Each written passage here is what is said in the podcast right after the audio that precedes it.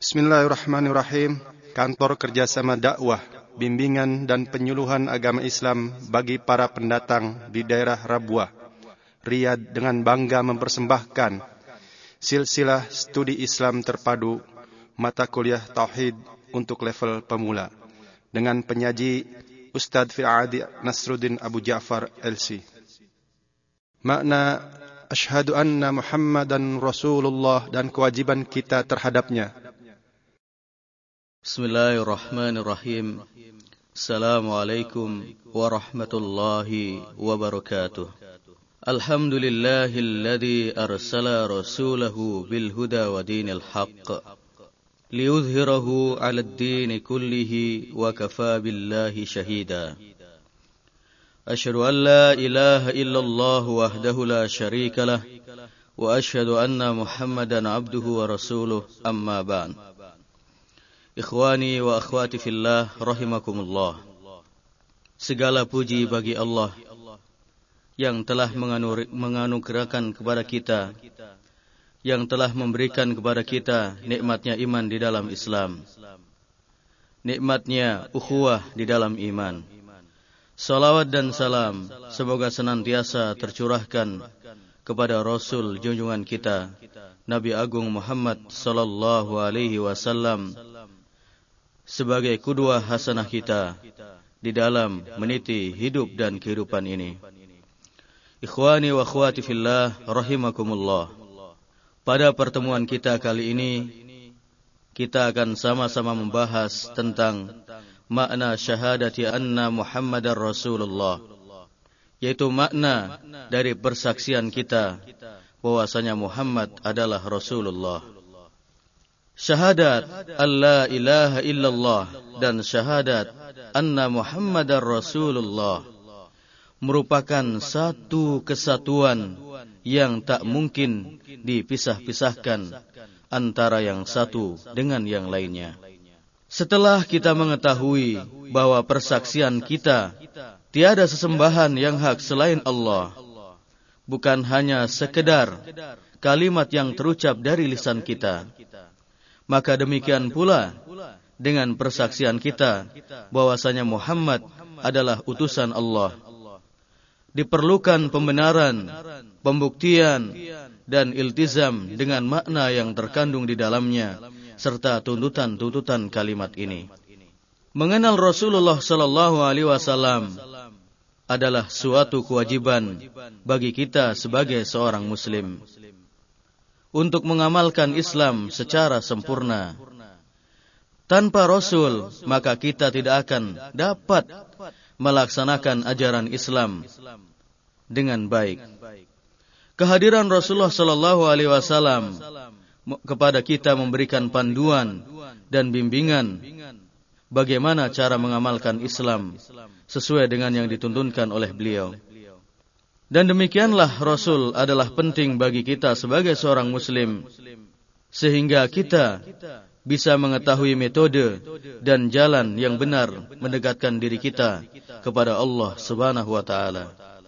Ikhwani wa akhwati fillah rahimakumullah persaksian kita bahwasanya Muhammad adalah utusan Allah berarti al-i'tiqadu al-jazimu bi annahu mursalun min rabbih keyakinan yang tertancap di dalam jiwa kita bahwasanya Muhammad sallallahu alaihi wasallam memang benar-benar diutus dari sisi Allah Subhanahu wa taala.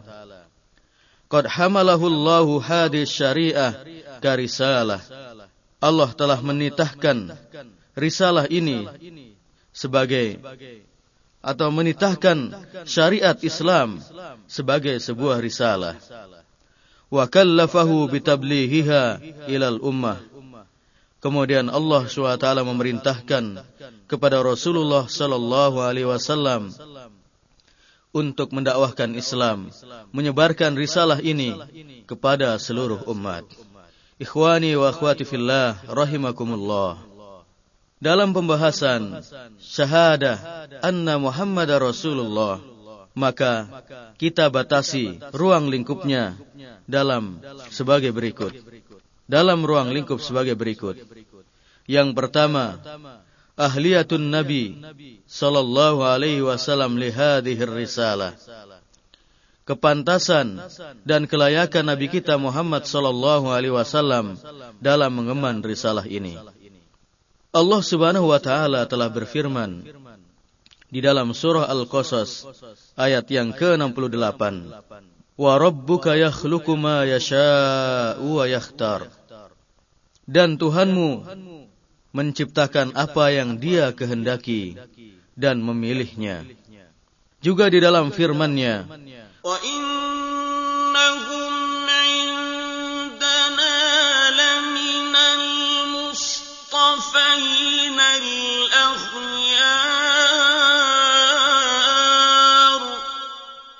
Dan sesungguhnya mereka pada sisi kami benar-benar termasuk orang-orang pilihan yang paling baik. Surah Sad ayat yang ke-47. Ikhwani wa akhwati fillah rahimakumullah. Cukuplah dua ayat ini menjadi dalil bagi kita bahwa para rasul yang diutus kepada manusia adalah manusia yang telah diberikan oleh Allah Subhanahu wa taala beberapa keutamaan-keutamaan. Kemudian Allah juga memberikan kemuliaan-kemuliaan dan kesucian tidak seperti manusia biasa. Manusia pada umumnya. Sehingga dengan demikian, mereka memang layak dan pantas mengemban risalah Allah Subhanahu wa taala di permukaan bumi. Mereka memang layak dan pantas mengemban risalah Allah SWT, terpercaya dan mengamalkan syariat dalam mengamalkan syariat dan agama Allah Subhanahu wa taala. Bahkan mereka akan menjadi saksi bagi manusia di yaumil akhir. Allah menyebutkan di dalam kitabnya bahwa umat yang mendustakan rasul-rasul mereka mengucapkan kepada para rasul, Qalu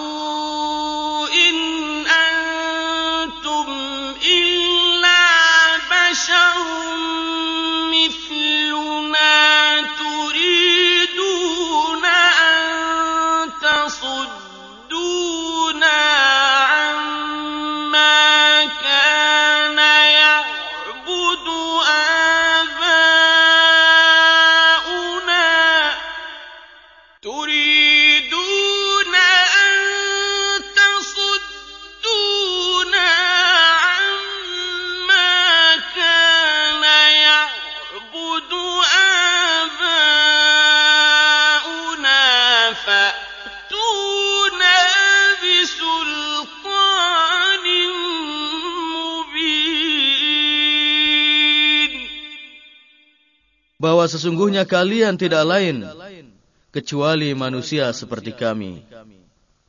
Dalam surah Ibrahim ayat yang ke-10.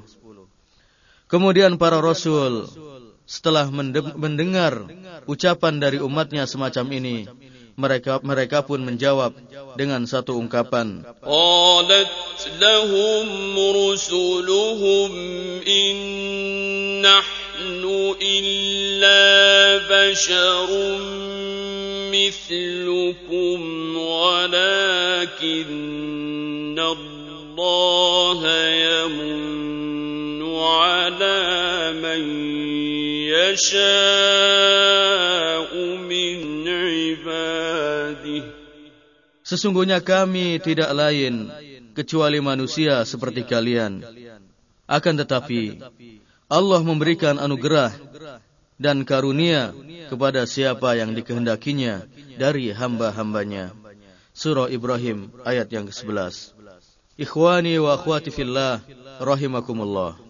Adapun nabi kita Muhammad sallallahu alaihi wasallam adalah sebagai penutup para nabi dan rasul yang diutus dan yang paling mulia di antara mereka. Allah telah menganu menganugerahkan kepada beliau keistimewaan-keistimewaan dan keutamaan-keutamaan yang tidak diberikan kepada nabi dan rasul sebelumnya. Maka wajarlah jika para nabi dan rasul yang diutus untuk umat tertentu, namun Muhammad sallallahu alaihi wasallam diutus untuk seluruh manusia, bahkan untuk bangsa jin juga. Allah memberikan pujian dan sanjungan kepada Nabi kita Muhammad sallallahu alaihi wasallam dengan firman-Nya. Wa innaka la'ala khuluqin 'azim. Dan sesungguhnya kamu benar-benar berbudi pekerti yang agung. Surah Al-Qalam ayat yang keempat. Ikhwani wa akhwati fillah rahimakumullah. Terdapat di dalam Sahih Muslim dari Ummul Mukminin Aisyah radhiyallahu anha bahwasanya ia berkata, "Kana khuluquhul Qur'an." Bahwa sesungguhnya akhlak dan budi pekerti Rasulullah sallallahu alaihi wasallam adalah Al-Qur'an. Pertanyaan kita selanjutnya adalah, mengapa akhlaknya adalah Al-Qur'an?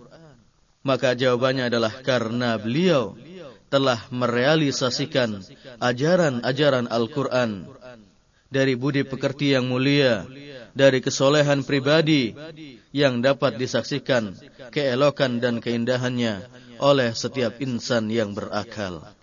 Sebelum Nabi Muhammad sallallahu alaihi wasallam didaulat menjadi rasul, maka masyarakat Quraisy telah mengenal beliau sebagai sosok yang amanah, jujur, setia kepada janji, memiliki iffah dan lain sebagainya. Maka wajarlah jika masyarakat Quraisy memberikan julukan dan gelar kepada beliau As-Sadiqul Amin, orang yang jujur dan terpercaya. Kemudian kepribadian dan akhlak beliau semakin memikat sesudah nubuah. Sesudah beliau diangkat menjadi nabi di mana beliau selalu menghiasi dirinya dengan sifat pemaaf, dermawan, lemah lembut, penyabar, berwibawa, adil, tawadu, berani dan lain-lain. Sebagaimana yang telah dicatat oleh buku-buku dan kitab sirah dan sejarah. Ikhwani wa akhwati fillah rahimakumullah. Kemudian yang kedua, adalah ismatuhu sallallahu alaihi wasallam minal khotoya. Kemaksuman beliau dari segala dosa dan kesalahan. Umat telah sepakat bahwa para nabi adalah maksum dari dosa-dosa besar. Sebab mereka mengemban risalah dan sebagai teladan bagi umat. Bahkan mereka diperintah untuk mengingatkan umatnya dari kekufuran, dosa, kefasikan, dan maksiat kepada Allah Subhanahu wa taala. Jika sekiranya para rasul tidak maksum, maka niscaya hal itu akan menjadi celah bagi musuh-musuh Islam untuk menyerang dan menghantam para nabi dan rasul. Namun demikianlah, walaupun para nabi dan rasul maksum dari segala dosa, namun mereka tetaplah manusia biasa, seperti layaknya kita juga di mana para nabi dan rasul termasuk Rasulullah sallallahu alaihi wasallam tidak mengetahui hal-hal yang gaib karena tidak ada yang mengetahui hal-hal yang gaib kecuali hanya Allah Subhanahu wa taala. Begitu pula para nabi dan rasul tidak memiliki sifat rububiyah sedikit pun. Maka apabila ada umat atau ada orang yang mengatakan bahwasanya Rasulullah sallallahu alaihi wasallam mengetahui hal-hal yang gaib atau memiliki sifat-sifat rububiyah maka akidahnya telah menyimpang dari akidah yang benar. Yang ketiga adalah umumu risalatih keuniversalan risalah Rasulullah sallallahu alaihi wasallam. Ikhwani wa akhwati fillah rahimakumullah. Keuniversalan risalah merupakan kekhususan Nabi kita Muhammad sallallahu alaihi wasallam yang tidak ada pada nabi-nabi sebelumnya. Di mana para nabi dan rasul sebelumnya hanya diutus untuk umatnya semata, hanya untuk golongannya semata, hanya untuk kaumnya semata. Namun Rasulullah sallallahu alaihi wasallam diutus untuk seluruh manusia bahkan untuk golongan jin. Allah SWT berfirman, وَمَا أَرْسَلْنَاكَ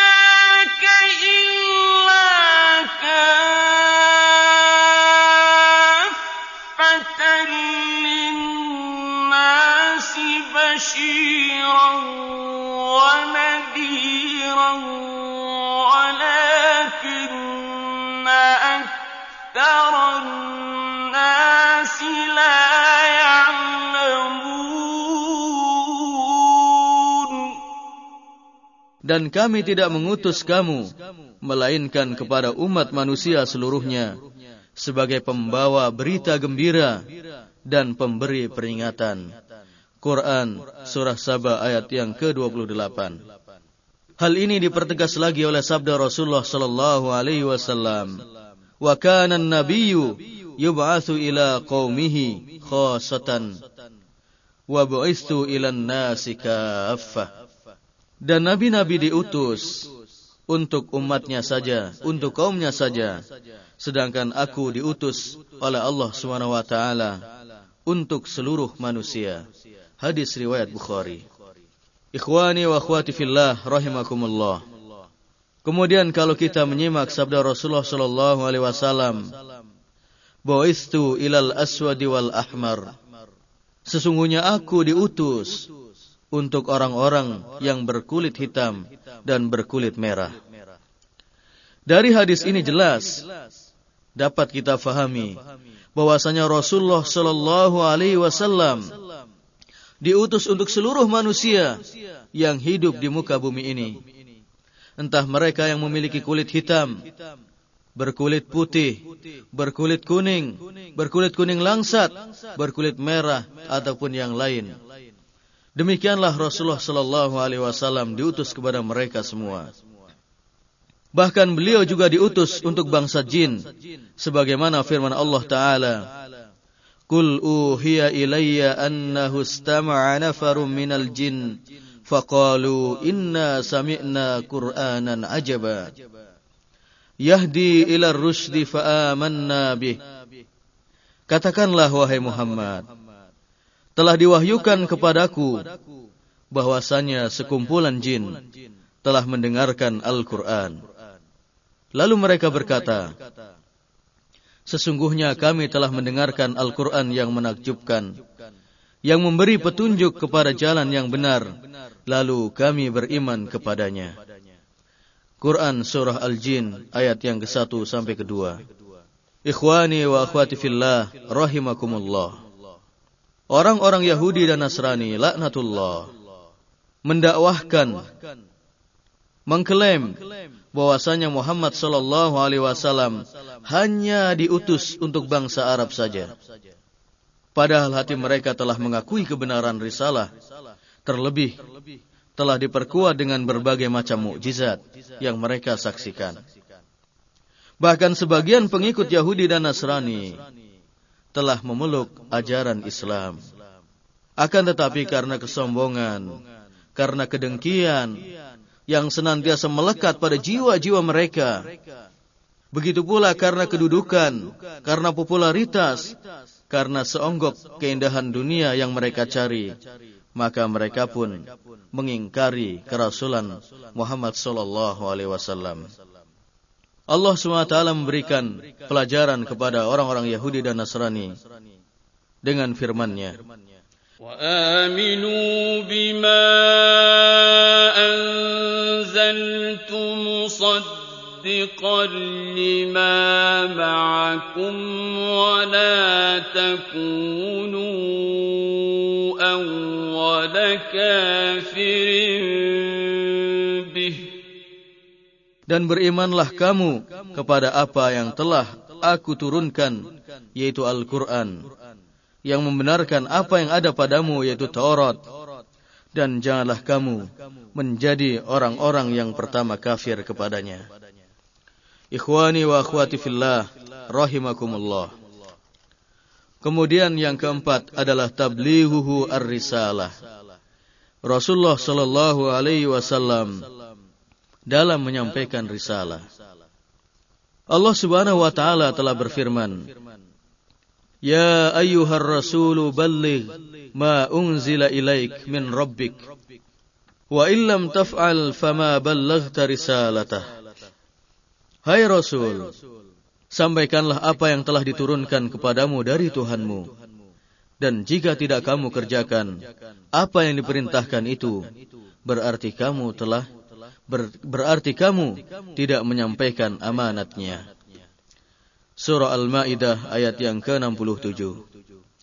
Ikhwani wa akhwati fillah rahimakumullah. Ayat ini mengandung perintah dari Allah SWT yang mesti diemban dan dilaksanakan oleh Rasulullah Sallallahu Alaihi Wasallam untuk menyampaikan risalah dengan sebaik-baiknya. Dan sebenarnya Rasulullah Sallallahu Alaihi Wasallam telah menyampaikan amanah ini dengan sebaik-baiknya. Lihatlah bagaimana perkataan Abu Dzar Al Ghifari radhiyallahu an.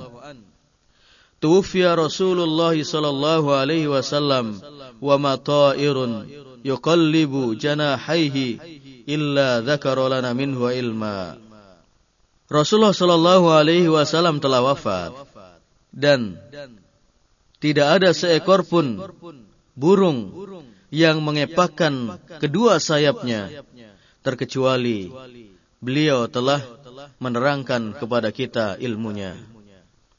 Sejarah juga telah mencatat bagaimana Rasulullah sallallahu alaihi wasallam dengan gigih, dengan ulat, dengan sabar, dengan istiqomah telah mendakwakan Islam kepada keluarganya, kepada Khadijah radhiyallahu anha, kepada Ali bin Abi Thalib radhiyallahu an, kemudian kepada budaknya yaitu Zaid bin Al-Harithah yang kemudian diangkat menjadi anak angkatnya Rasulullah sallallahu alaihi wasallam. Setelah itu Rasulullah sallallahu alaihi wasallam juga mendakwahkan Islam kepada Abu Bakar, sahabat dekatnya. Dan dari tangan Abu Bakar As-Siddiq inilah masuk Islam beberapa sahabat yang mendapatkan tiket masuk surga dari Rasulullah sallallahu alaihi wasallam. Di antaranya adalah Utsman bin Affan radhiyallahu an, Sa'ad bin Abi Waqqas, Talhah bin Ubaidillah, Abdurrahman bin Auf, Zubair bin Awam dan lain sebagainya. Kemudian beliau juga mengajak kepada kaumnya untuk memeluk Islam. Mengajak Quraisy, mengajak mengajak keturunan-keturunannya dan lain sebagainya. Setelah itu Rasulullah Shallallahu Alaihi Wasallam meluaskan dakwahnya di Jazirah Arab. Beliau juga mengutus beberapa sahabat ke kabilah-kabilah yang ada di pedesaan, yang ada di lembah-lembah, mengajak mereka untuk memeluk Islam. Beliau juga mengutus para dai-dai ke negeri Yaman seperti Mu'ad bin Jabal atau ke Bahrain. Juga beliau mengirim surat kepada para penguasa seperti penguasa Persia dan Romawi untuk mengajak mereka masuk Islam. Maka wajarlah ketika beliau meninggal dunia, maka Islam telah menyebar ke berbagai negeri. Maka beliau pun menjadi masyhur, menjadi terkenal, menjadi populer di kalangan kawan ataupun lawan. Allah SWT berfirman, فمنهم من هدى الله ومنهم من حقت عليه الضلاله Maka di antara umat itu ada orang-orang yang diberi petunjuk oleh Allah SWT. dan ada pula di antara mereka yang pasti mendapatkan kesesatan baginya. Quran Surah An-Nahl ayat yang ke-36. Kemudian para sahabat, generasi terbaik sesudahnya, melanjutkan eh, estafeta perjuangan dan dakwah beliau. Sehingganya dengan kegigihan para sahabat dalam mendakwahkan dan menyebarkan risalah Rasulullah Sallallahu Alaihi Wasallam, maka Islam dapat tersebar ke berbagai negeri, tersebar ke seluruh dunia juga tersebar di negeri kita, Indonesia tercinta. Ikhwani wa akhwati fillah, rahimakumullah. Kemudian yang kelima adalah khutmun nubuwah. Bahwasanya Nabi kita Muhammad sallallahu alaihi wasallam adalah sebagai penutup para nabi. Muhammad Shallallahu Alaihi Wasallam adalah Nabi dan Rasul terakhir. Syariat dan ajarannya untuk semua makhluk, semua umat, seluruh manusia. Risalah yang diembannya adalah risalah yang terakhir yang turun dari langit. Maka tidak ada risalah sesudah itu. Tidak ada syariat sesudahnya. Sebagaimana firman Allah SWT. Muhammad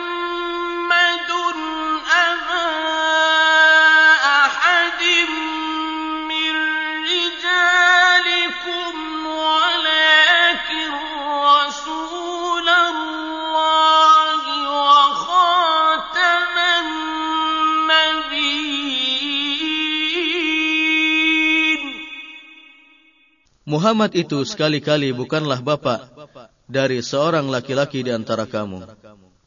Tetapi dia adalah Rasulullah sallallahu alaihi wasallam dan penutup nabi-nabi. Quran surah Al-Ahzab ayat yang ke-40. Hal ini dipertegas lagi oleh sabda Rasulullah sallallahu alaihi wasallam. Wa innahu sayakunu fi ummati kadzabuna thalathun. Akan datang kepada umatku para pendusta yang berjumlah 30 orang. Kulluhum yaz'umu annahu nabi. Seluruhnya mendakwakan dirinya, mendakwakan dirinya bahwasanya dia adalah seorang nabi. Wa ana khatamun nabiyyin. Padahal aku adalah penutup para nabi-nabi. La nabiyya ba'di. Tiada nabi sesudahku. Hadis ini diriwayatkan oleh Abu Dawud. Ikhwani wa akhwati fillah rahimakumullah. Apa yang pernah diramalkan oleh Rasulullah sallallahu alaihi wasallam di mana akan munculnya beberapa orang yang mengaku dirinya sebagai nabi, al-kadzdzabuna thalathun. Para pendusta yang berjumlah 30. Sebenarnya sudah ada pada masa sahabat. Kita mengenal bagaimana Musailamah al-Kadzdzab. Kemudian kita juga mengenal ada Al-Aswad Al-Ansi, Sada dan lain sebagainya yang mengaku sebagai nabi pada masa sahabat. Kemudian kalau kita ulur-ulur sehingga zaman kita sekarang ini, maka tidak sedikit di antara mereka yang mengaku sebagai nabi dan rasul. Di antaranya di dataran India, kita mengenal kita mengenal Mirza Ghulam Ahmad yang mengaku sebagai nabi. Begitu pula dari negeri kita ada Lia Aminuddin yang mengaku sebagai Maryam, yang mengaku sebagai Imam Mahdi dan mengaku sebagai nabi. Itu semua adalah kadzabun, orang-orang pendusta. Ikhwani wa akhwati fillah rahimakumullah. Kemudian ada satu pertanyaan di dalam hati kita. Bukankah nanti pada menjelang hari kiamat, di akhir zaman, Nabi Isa akan diturunkan kembali? Betul. Nabi Isa alaihissalam akan diturunkan oleh Allah SWT ke muka bumi untuk membunuh Dajjal. Akan tetapi Nabi Isa alaihissalam ketika diturunkan ke muka bumi tetap berhukum kepada syariat Rasulullah sallallahu alaihi wasallam.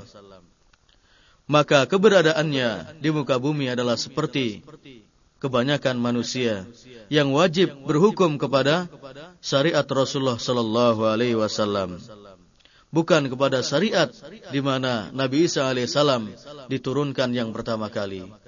Ikhwani wa akhwati fillah rahimakumullah. Barangkali ini saja bahasan kita pada pertemuan kita kali ini. Mudah-mudahan memberikan manfaat kepada kita semua. Dan semakin kita memahami makna yang terkandung di dalam syahadat kita yaitu syahadat anna Muhammadar Rasulullah. Mudah-mudahan kita bisa memahaminya dengan baik sehingganya nilai syahadat yang senantiasa kita ucapkan menjadi bermakna dalam kehidupan kita. Hadanallahu wa iyyakum ajmain wa sallallahu ala sayyidina Muhammad wa ala alihi wa sahbihi ajmain. Wassalamu alaikum warahmatullahi wabarakatuh. Bismillahirrahmanirrahim. Assalamualaikum warahmatullahi wabarakatuh. Alhamdulillahilladzi nahmaduhu wa nasta'inuhu wa nastaghfiruhu wa natubu ilaih. Wa na'udzu billahi min shururi anfusina wa min sayyiati a'malina. من يهده الله فلا مدل له ومن يضلله فلا هادي له أشهد أن لا إله إلا الله وحده لا شريك له وأشهد أن محمدا عبده ورسوله أما بعد إخواني وأخواتي في الله رحمكم الله Berbahagia sekali hingga detik ini Allah Subhanahu wa taala masih mempertemukan kita dalam rangka tafakuh fiddin wabil khusus kita akan membahas tentang hal-hal yang terkait tentang tauhid kita. Dan bahasan kita pada pertemuan kita kali ini adalah merupakan tindak lanjut dari pertemuan kita sebelumnya yaitu tentang makna syahadatu anna Muhammadar Rasulullah Kemudian sekarang ini kita akan sama-sama membahas bersama tentang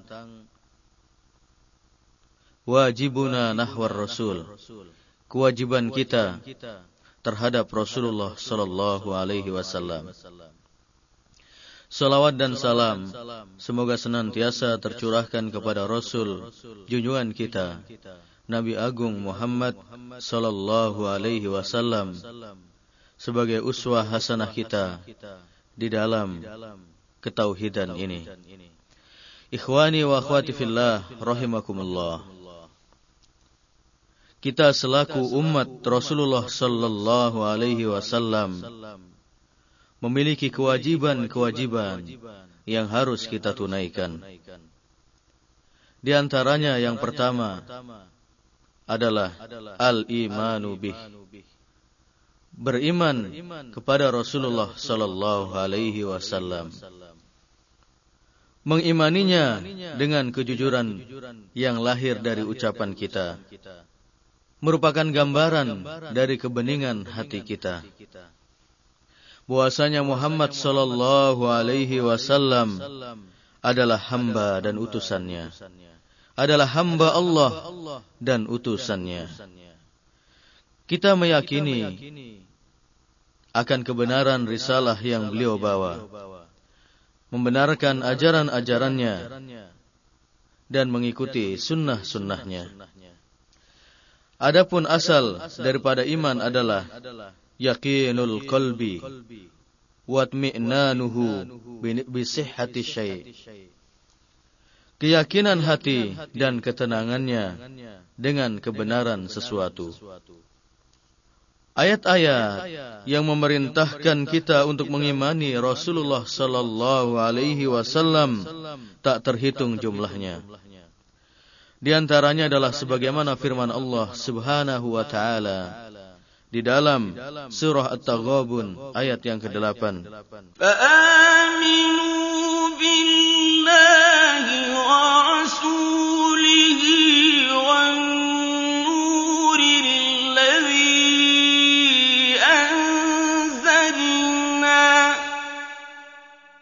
Maka berimanlah kamu kepada Allah, kepada Rasulnya, dan kepada cahaya yang telah kami turunkan. Allah Ta'ala memberikan ancaman kepada ancaman keras kepada kita yang tidak beriman kepada Rasulullah sallallahu alaihi wasallam. Sebagaimana firman-Nya di dalam surah sebagaimana firman-Nya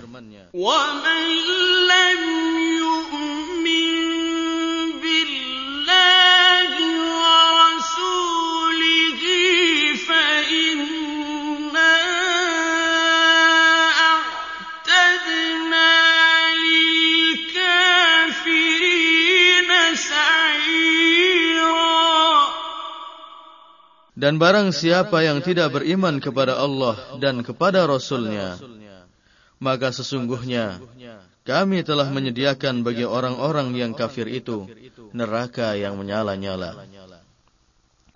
Ikhwani wa akhwati fillah rahimakumullah. Siapa yang tidak mengimani Rasulullah sallallahu alaihi wasallam maka berarti bangunan iman yang ada di dalam dirinya menjadi runtuh rata dengan tanah. Luluh lantak, tak berbekas. Ketidakselarasan dan ketidaksesuaian antara ucapan lisan kita dengan keyakinan hati akan menceburkan kita ke dalam jurang kemunafikan ataupun hipokrit. Untuk itulah Allah Subhanahu wa taala membantah perkataan orang-orang munafik di hadapan Rasulullah sallallahu alaihi wasallam. إذا جاءك المنافقون قالوا نشهد إنك لرسول الله والله يعلم إنك لرسوله والله يعلم إنك لرسوله والله يشهد إن المنافقين لكاذبون Mereka berkata bahwa kami menyaksikan bahwa sesungguhnya engkau adalah utusan Allah. Namun statement mereka ini dibantah oleh Allah Subhanahu wa taala. Wallahu ya'lamu innaka la rasuluhu wallahu yashhadu innal munafiqina lakadzibun. Dan Allah mengetahui bahwasanya sungguhnya engkau adalah utusan Allah Subhanahu wa taala. Dan Allah menyaksikan bahwasanya orang-orang munafik lakadzibun benar-benar seorang pendusta. Kemudian kewajiban kita yang kedua terhadap Rasulullah sallallahu alaihi wasallam adalah taatuhu wa tahdhiru min maksiatih. Mentaatinya dan waspada terhadap bermaksiat padanya. Ikhwani wa akhwati fillah rahimakumullah. Tidak syak lagi bahwa ketaatan kita kepada perintah Rasulullah sallallahu alaihi wasallam merupakan tanda keimanan kita kepada beliau. Karena keyakinan yang benar di dalam hati akan menetaskan sebuah ketaatan. Maka siapa yang amalannya menyelisihi keyakinannya, baik lantaran keangkuhan atau meremehkan permasalahannya, maka hal tersebut merusak nilai syahadatnya. Allah Subhanahu wa taala memerintahkan kita untuk mentaati Rasulullah sallallahu alaihi wasallam di banyak ayat di dalam Al-Qur'an. Di antaranya Allah Subhanahu wa taala berfirman di dalam surah An-Nisa ayat yang ke-59. Ya ayyuhalladzina amanu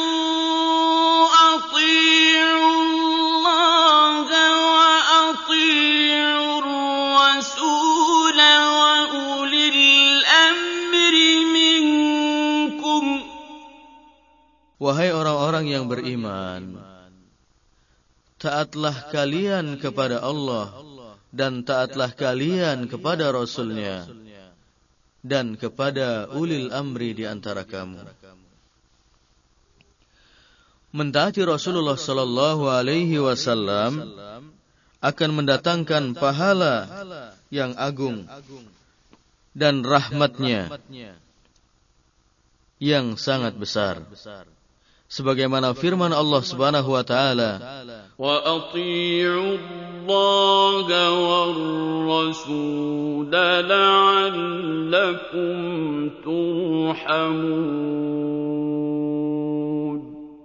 dan taatilah Rasulullah sallallahu alaihi wasallam. Mudah-mudahan kamu mendapatkan rahmat. Begitu pula ketaatan pada Rasulullah sallallahu alaihi wasallam akan menghadirkan keberuntungan dan kebahagiaan di dunia dan akhirat. Allah Subhanahu wa taala berfirman,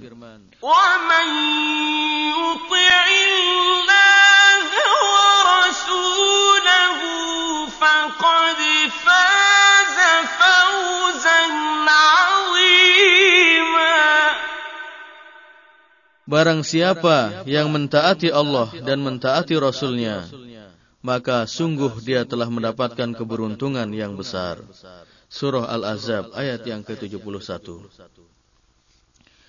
Ikhwani wa akhwati fillah rahimakumullah. Demikian pula orang yang durhaka dan bermaksiat kepada Rasulullah sallallahu alaihi wasallam akan mendatangkan azab dan siksa yang tak terkirakan sebagaimana tertera dalam firman Allah Subhanahu wa taala.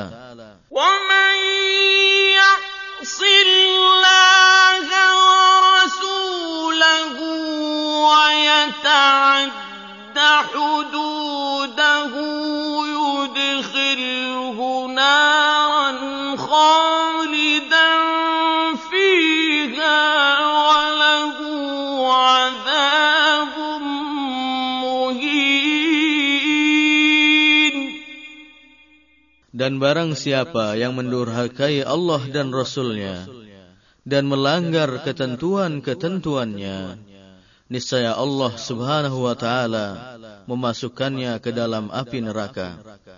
Sedang ia kekal di dalamnya dan baginya siksa yang menghinakan. An-Nisa ayat yang ke-14. Lihatlah bagaimana pedihnya siksa dan azab yang diderita oleh orang-orang yang mendurhakai Allah dan Rasulnya di dalam neraka. Penyesalan, dan aduan mereka diabadikan Allah SWT di dalam Al-Quran sebagaimana dalam firman-Nya Ya laytana ata'ana Allah wa ata'ana Rasula Alangkah baiknya andai kata kami taat kepada Allah dan taat pula kepada Rasul. Surah Al-Ahzab ayat yang ke-66 Ikhwani wa akhwati fillah rahimakumullah. Ketaatan kita kepada Rasulullah sallallahu alaihi wasallam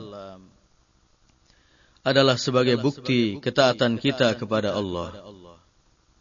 Jadi sebagai utopis hanya ibarat panggang jauh dari api.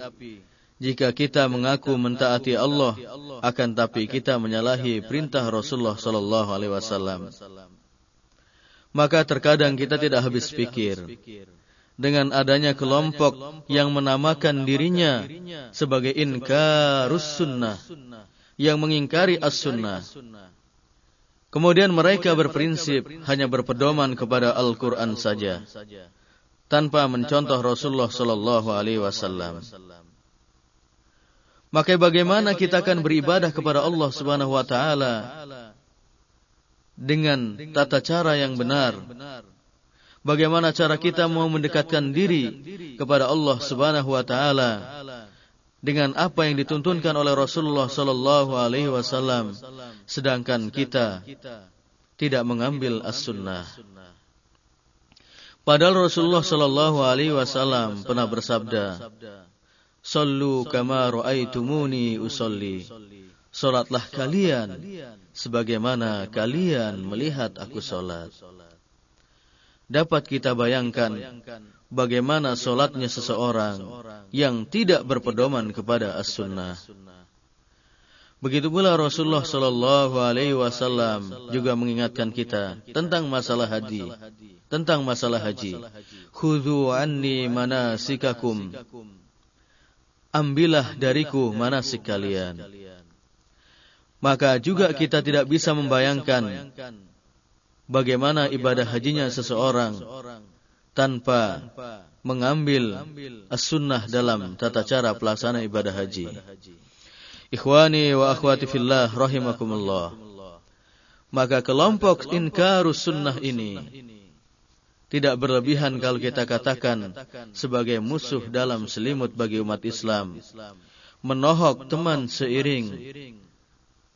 Menggunting dalam lipatan. Walaupun harus kita akui bahwasanya musuh-musuh Islam senantiasa berupaya untuk merongrong dan menghancurkan Islam dari dalam. Karena tidak mungkin musuh-musuh Islam akan menghancurkan uslah Islam sesuai dengan jati diri mereka. Akan kesulitan. Maka ada sebuah patah mengatakan, Innal hadida bil hadid. Sesungguhnya untuk meleburkan besi, juga dengan besi pula. Tidak jadi tidak mungkin kita ingin menghancurkan besi. Kemudian kita menghancurkannya dengan tahu, tempe atau barang-barang yang ringan, mustahil. Maka begitu pula lah musuh-musuh Islam berupaya untuk menghancurkan Islam dengan jalan seperti yang dilakukan oleh inkarus sunnah. Padahal jika mereka mau merenungi sabda Rasulullah sallallahu alaihi wasallam sebenarnya ada kemungkinan mereka mau kembali kepada kebenaran. Rasulullah sallallahu alaihi wasallam pernah bersabda, "Man ata'ani faqad ata'a Allah, wa man asani faqad asallah." Barang siapa yang mentaatiku, maka berarti ia telah mentaati Allah. Dan barang siapa yang bermaksiat kepadaku, maka berarti ia telah bermaksiat pula kepada Allah. Hadis riwayat Bukhari. Ikhwani wa akhwati fillah rahimakumullah. Kemudian yang ketiga, kewajiban kita terhadap Rasulullah sallallahu alaihi wasallam adalah al-ittiba'u wal ihtida'u bi sunnatihi berittiba dan mencontoh serta mengamalkan sunnah-sunnah beliau. Berittiba dan mengamalkan sunnah Rasulullah Sallallahu Alaihi Wasallam adalah merupakan jalan hidayah dan ampunan Allah Subhanahu Wa Taala. Sebaliknya, menyalahi sunnah-sunnahnya dapat meminggirkan kita kepada jalan yang salah dan mendamparkan kita pada kesesatan dan di persimpangan jalan. Bahkan Allah Subhanahu wa taala menegaskan bahwa beritiba dan beriktidak pada Rasulullah sallallahu alaihi wasallam merupakan alamat kebenaran cinta kita kepada Allah Subhanahu wa taala. Allah Subhanahu wa taala berfirman,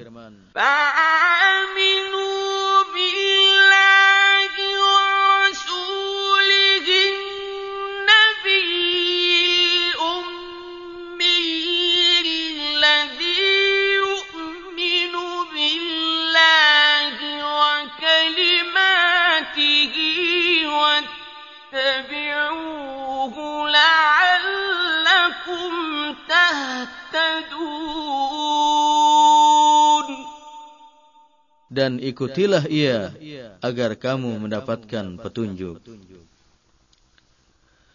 Berarti seberapa besar nilai itiba kita kepada Rasulullah sallallahu alaihi wasallam. Maka sebesar itu pula kadar cinta kita kepada Allah. Maka jika tidak ada nilai itiba dalam kehidupan kita kepada Rasulullah sallallahu alaihi wasallam, Berarti cinta kita kepada Allah hanya cinta palsu belaka. Ketika orang-orang Yahudi dan orang-orang Nasrani mendakwakan, mengklaim bahwa mereka adalah anak-anak Allah dan kekasihnya, maka Allah Subhanahu wa taala menurunkan sebuah ayat yang disebut dengan ayatul mahabbah yaitu firman Allah Subhanahu wa taala كنتم تحبون الله فاتبعوني يحببكم الله ويغفر لكم ذنوبكم.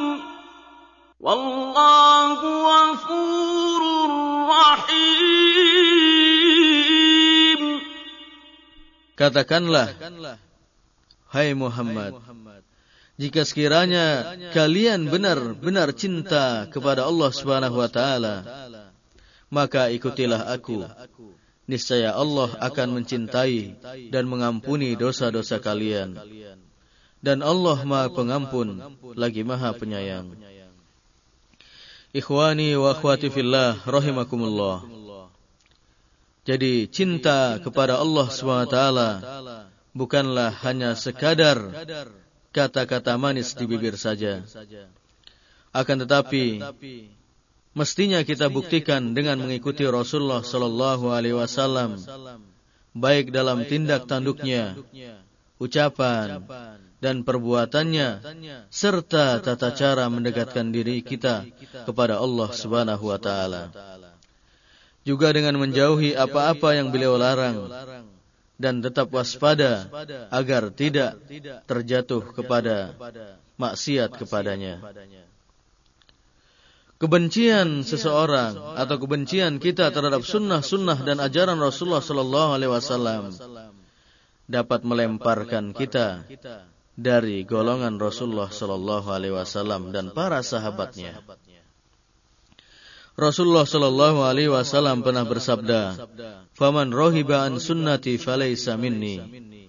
Barang siapa yang enggan dengan sunnahku, maka ia bukanlah termasuk golonganku. Hadis riwayat Bukhari.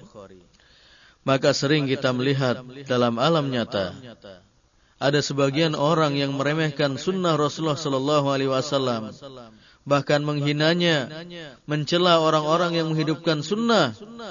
Salah satu contohnya adalah al-lihyah, yaitu menghidupkan jenggot.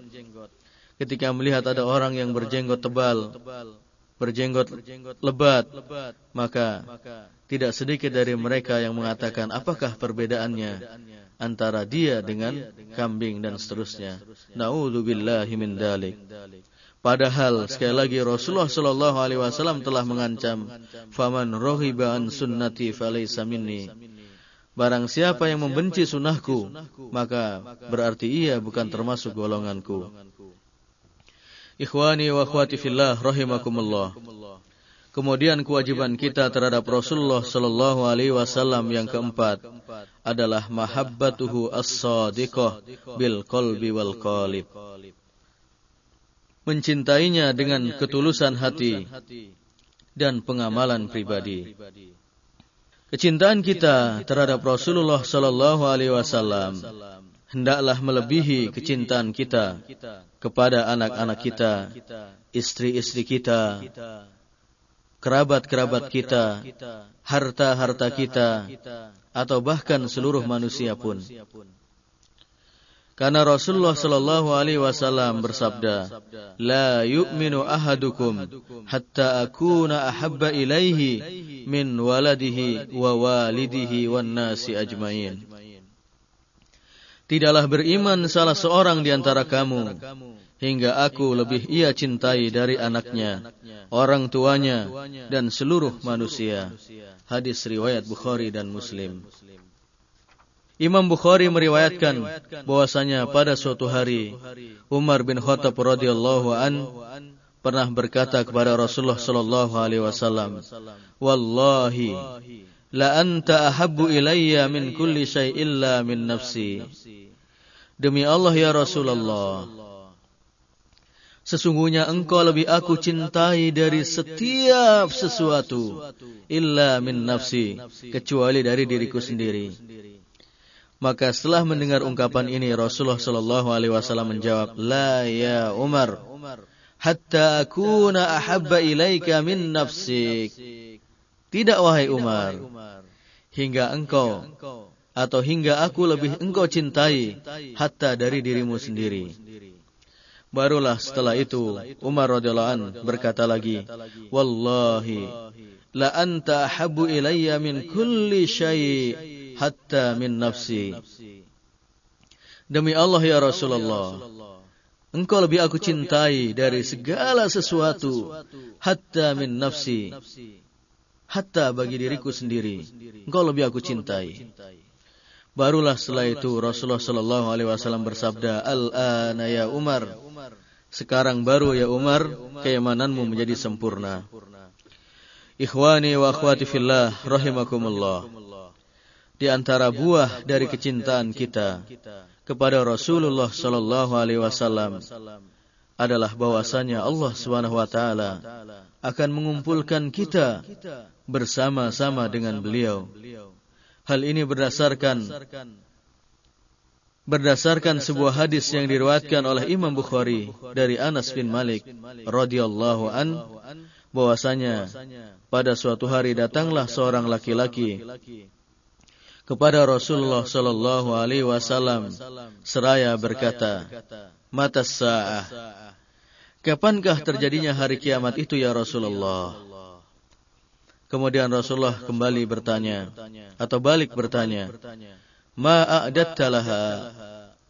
Engkau bertanya tentang kapan hari kiamat apa yang kau telah siapkan untuk menghadapi hari kiamat itu. Kemudian sang laki-laki tadi menjawab, "Ma a'dattu laha illa hubballahi wa rasulah." Aku tidak menyiapkan sesuatu wahai Rasulullah kecuali hanya cinta kepada Allah dan cinta kepada Rasulnya. Kemudian Rasulullah Shallallahu Alaihi Wasallam bersabda, "Anta ma'aman ahbabt." Engkau bersama dengan orang yang engkau cintai. Allahu Akbar. Berarti kalau kita mencintai Allah, mencintai Rasulnya, maka berarti kita akan dipertemukan oleh Allah Subhanahu Wa Taala di surganya bersama dengan Rasulullah sallallahu alaihi wasallam. Kalau kita mencintai Abu Bakar, mencintai Umar, mencintai para sahabat, maka kita pun akan bersama-sama dengan mereka di surga. Allahumma amin. Ikhwani wa akhwati fillah rahimakumullah. Allah Subhanahu wa taala juga mengancam orang-orang yang lebih mendahulukan cinta yang lain selain cinta Allah, cinta Rasulnya dan cinta fi sabi, jihad fi sabilillah.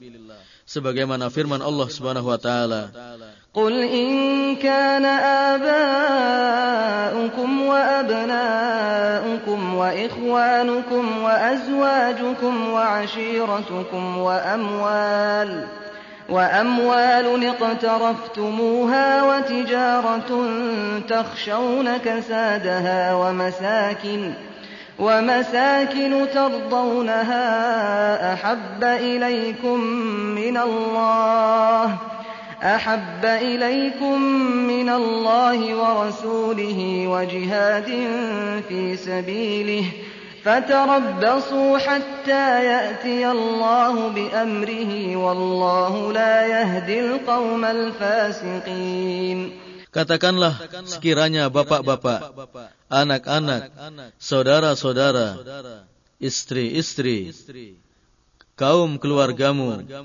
harta kekayaan yang kamu usahakan, perniagaan yang kamu khawatiri kerugiannya, dan rumah-rumah tempat tinggal yang kamu sukai adalah lebih kamu cintai daripada Allah dan Rasulnya.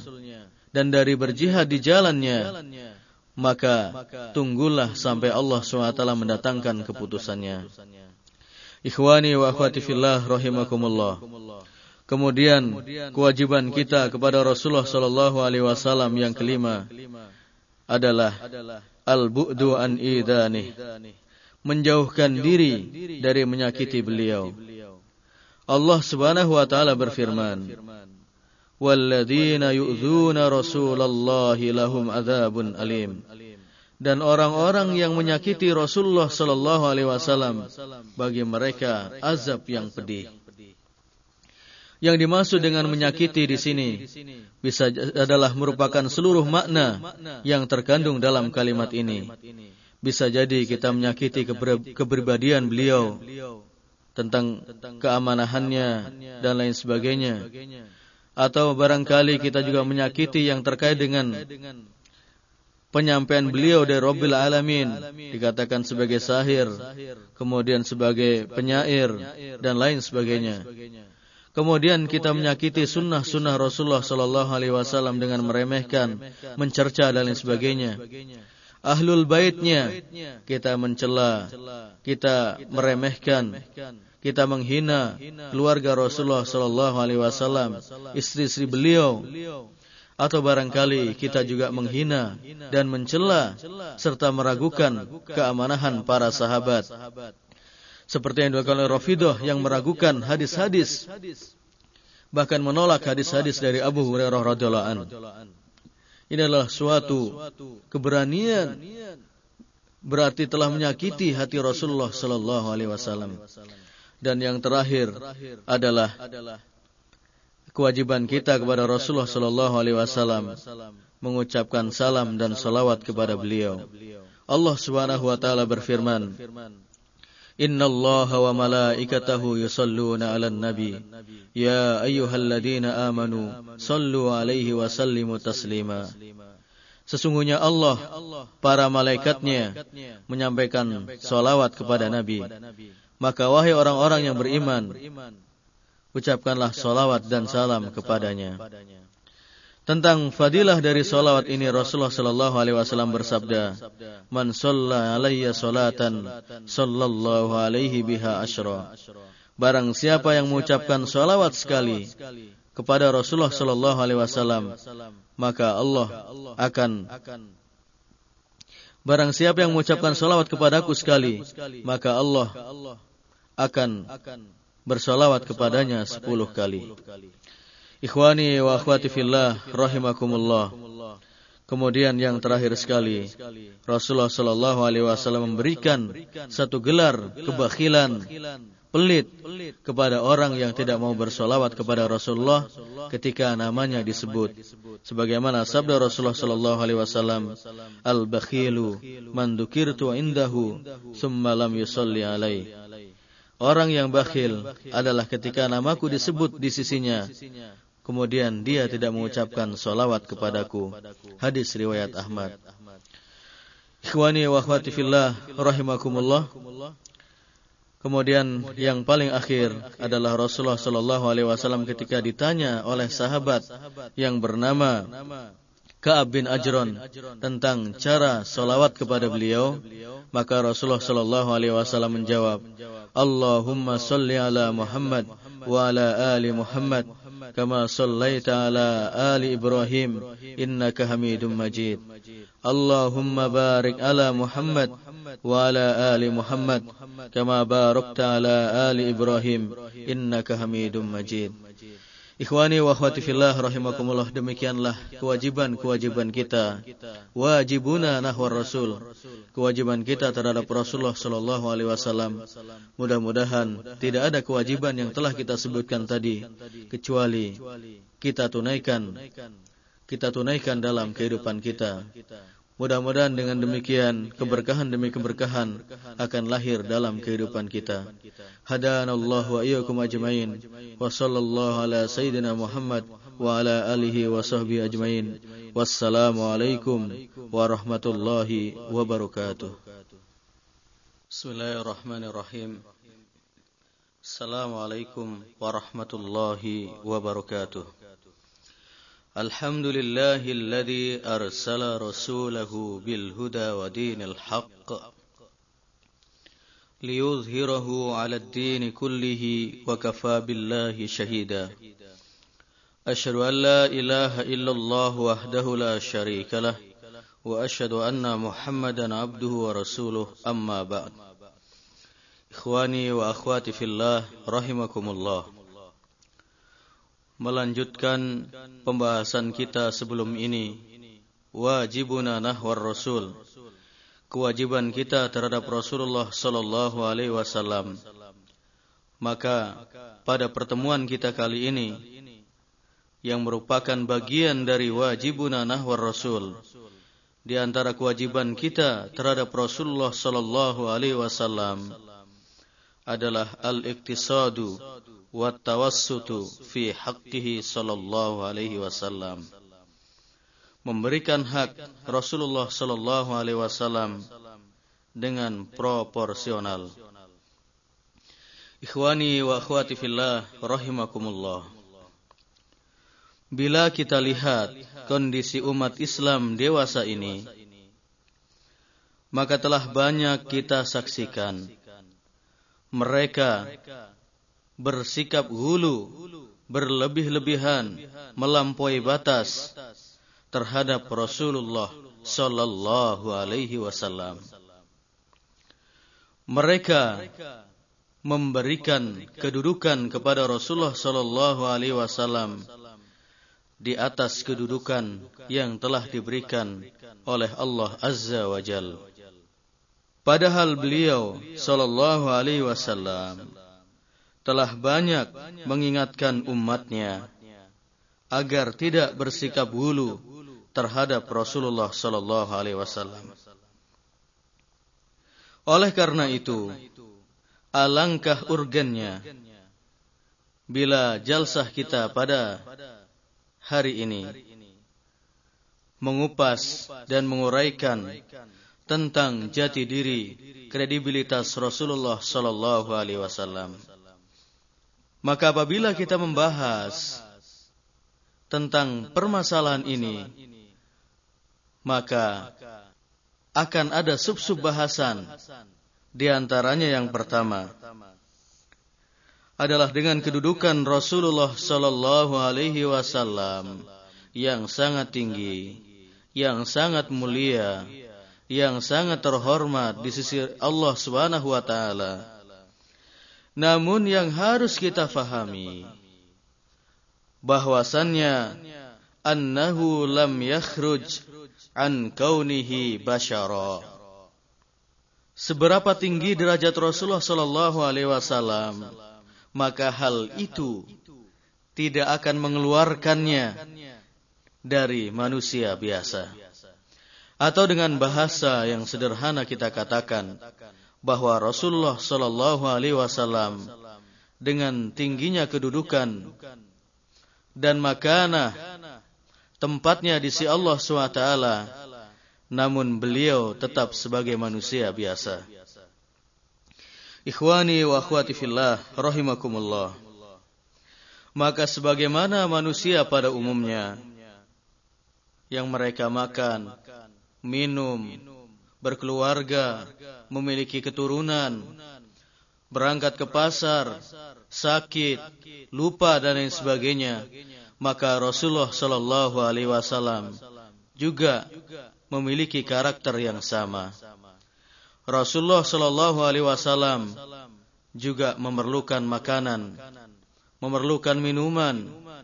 Rasulullah Shallallahu Alaihi Wasallam juga terkadang lupa, juga terkadang pergi ke pasar, tidur, Kemudian hajat-hajat manusia yang lain juga beliau perlukan. Allah Subhanahu wa taala berfirman kepada Rasulullah sallallahu alaihi wasallam di dalam Al-Qur'an.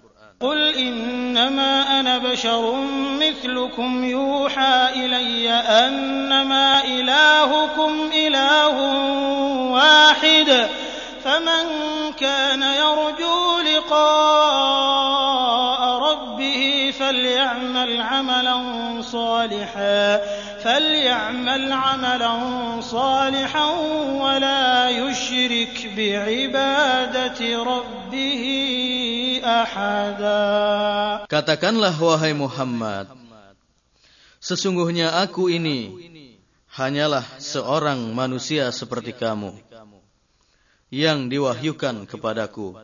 Surah Al-Kahfi ayat 110.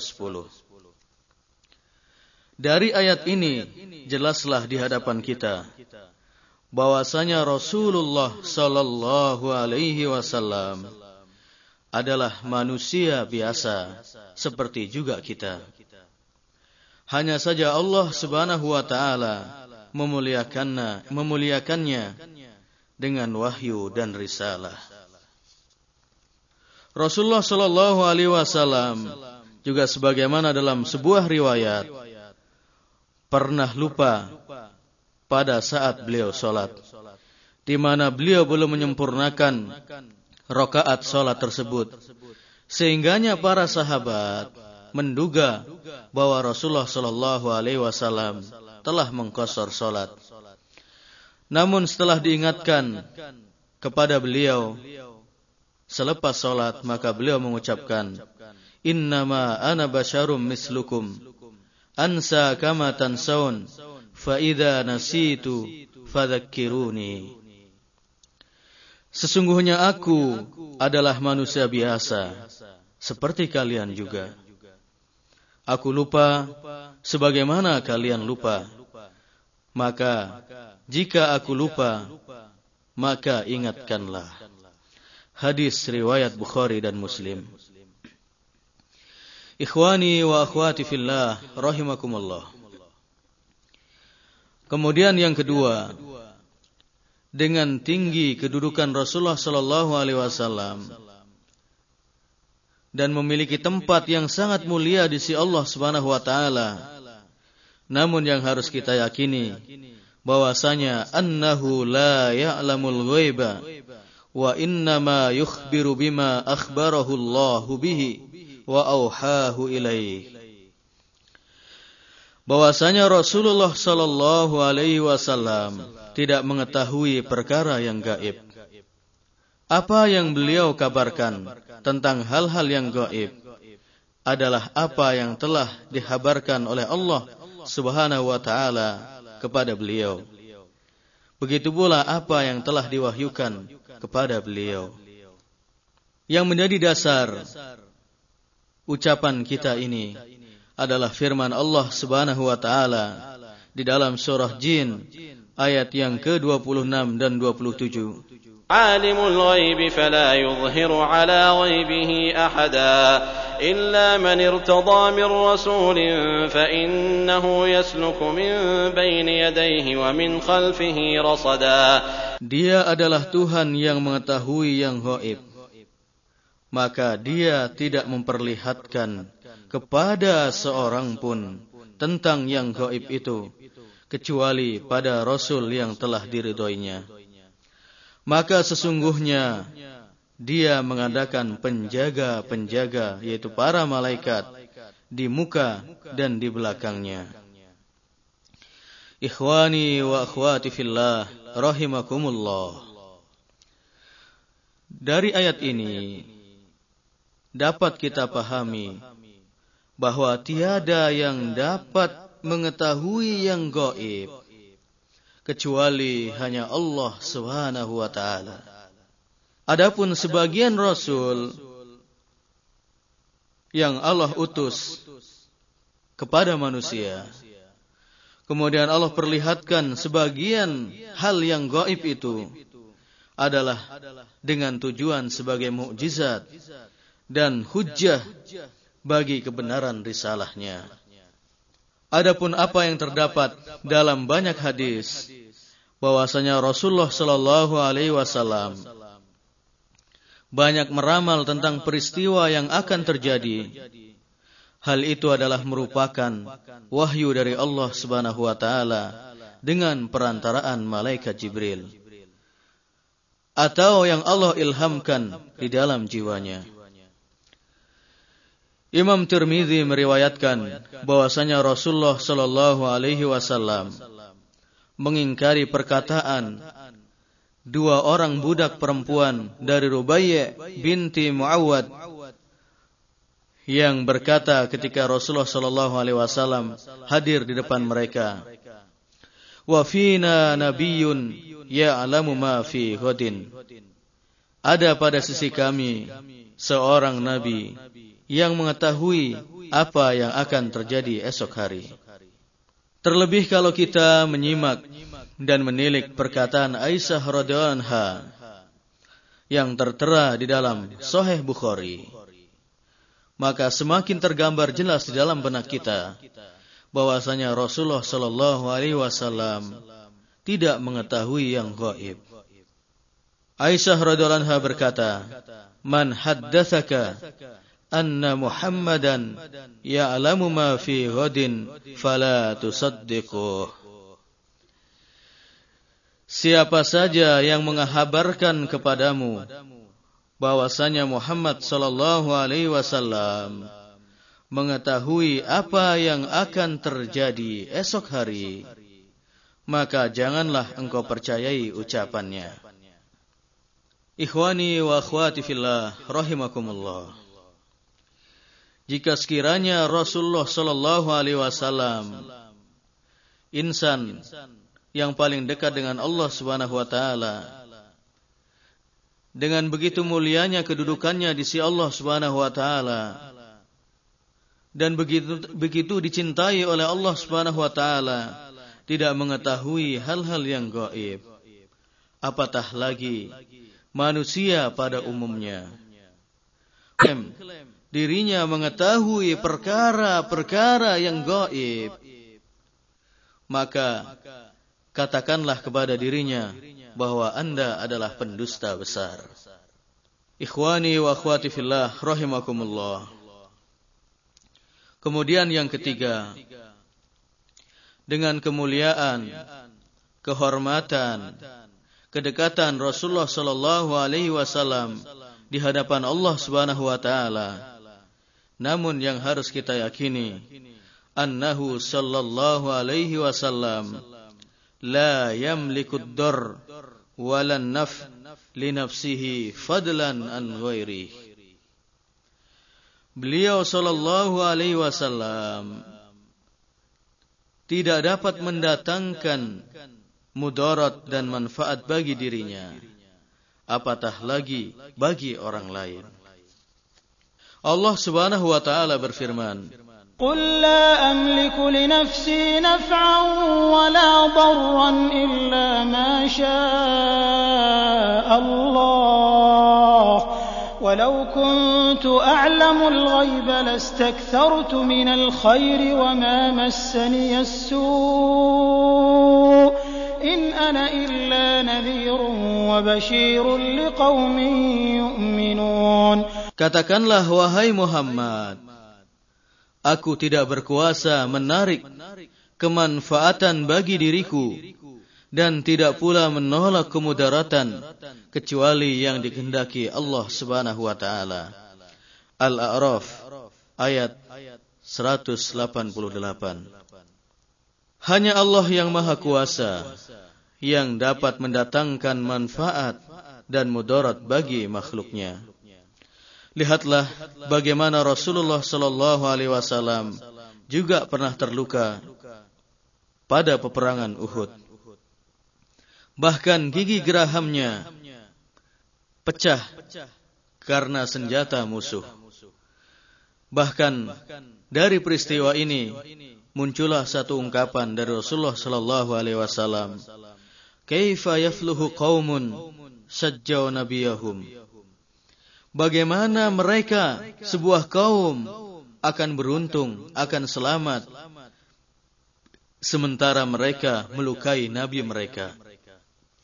Demikian pula Rasulullah sallallahu alaihi wasallam telah mewanti-wanti kepada keluarga beliau, begitu pula kepada kerabatnya, untuk membekali diri dengan amalan-amalan yang soleh dan sama sekali tidak tergantung kepada Rasulullah Sallallahu Alaihi Wasallam.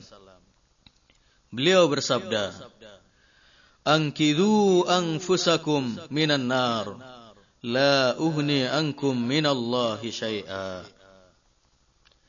Selamatkanlah diri kalian dari jilatan api neraka. Karena aku tidak dapat membantu kalian sedikit pun. Hadis riwayat Bukhari. Ikhwani wa akhwati fillah rahimakumullah. Dari hadis ini jelaslah di hadapan kita bahwa semasa hidupnya Rasulullah sallallahu alaihi wasallam tidak dapat memberikan manfaat kepada orang-orang yang terdekatnya, kepada orang-orang yang beliau cintai. Maka apatah lagi setelah kematian beliau.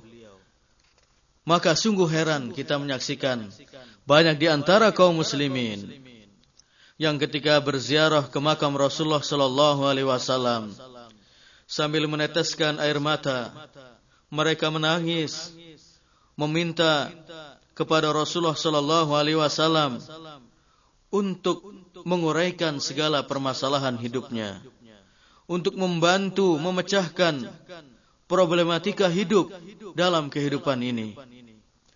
Meminta kepada Rasulullah sallallahu alaihi wasallam keluasan rezeki kemudahan jodoh perpanjang umur dan lain sebagainya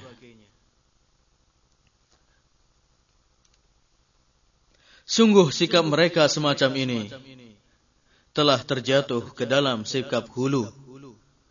Berlebih-lebihan melampaui batas. Padahal Rasulullah sallallahu alaihi wasallam pernah bersabda, "Ana Muhammadun Abdullah wa rasuluh, ma uhibbu an tarfa'uni fawqa manzilati." Allati anzalani Allah ta'azza wa jal. Aku hanyalah seorang Muhammad, hamba dan utusannya. Hamba Allah dan utusannya. Aku tidak menyukai kalian mengangkat derajatku melebihi kedudukan yang telah Allah berikan kepadaku. Khwani wa khwati fillah rahimakumullah.